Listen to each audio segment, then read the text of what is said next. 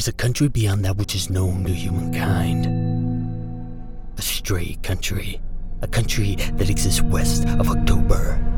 Whose borders are somewhere between midnight train whistles and the distant howl of a dog.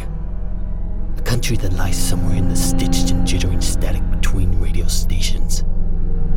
A country that drifts through America like a traveling salesman, but every now and then stops to nest on a small town, a small church, a single street, and maybe, just maybe, some kind of delayed radio broadcast you've stuffed in your ears.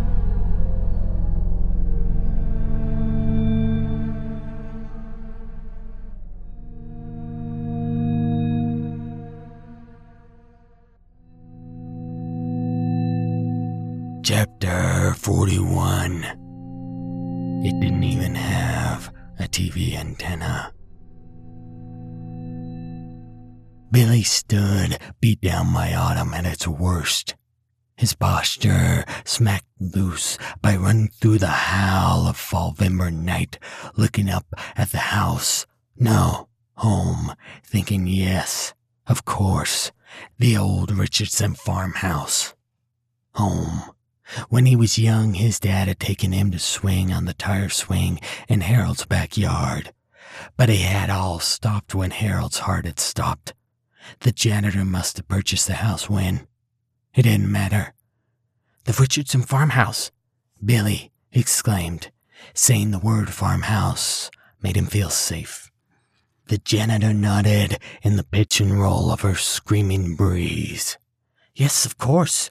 Billy cried. We'll be safe here. Yes, we'll be safe. Jack, don't you see this house isn't a house? It's a home. Built back when all this land was farmland. You heard Grandma talk about it. Said all this was boonies out here. See, Jack, what matters is this place was built before the term house even existed. It can't be anything but a home, because it was built back when America only knew how to build homes.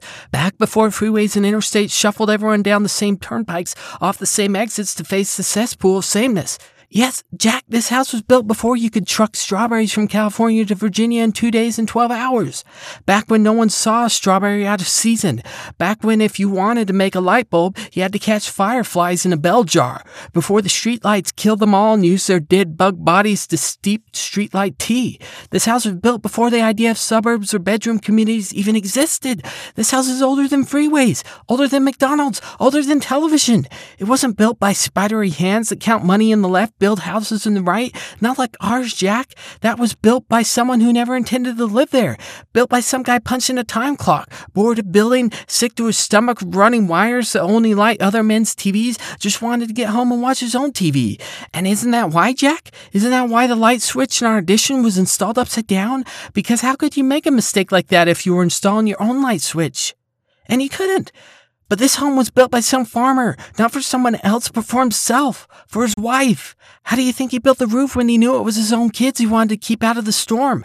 And that farmer looked over all this land before it was a deck of cards, before it was houses leaning on each other like vultures, before it was a murder of crows preening each other on the top of a billboard. And this home was here first. Jack, this is the one dwelling that came before all the muck of the modern world. What are you saying? Jack asked. I'm saying this house was built before. Before plastic sacks. Jack looked the house high. That true? He asked the janitor. The janitor nodded. Then we'll be safe here? Jack asked. The night behind them carried the static of old radio broadcasts. If we're not safe here, we're not safe anywhere. Billy said. Jack looked the house high. That true? He asked the janitor. The janitor nodded.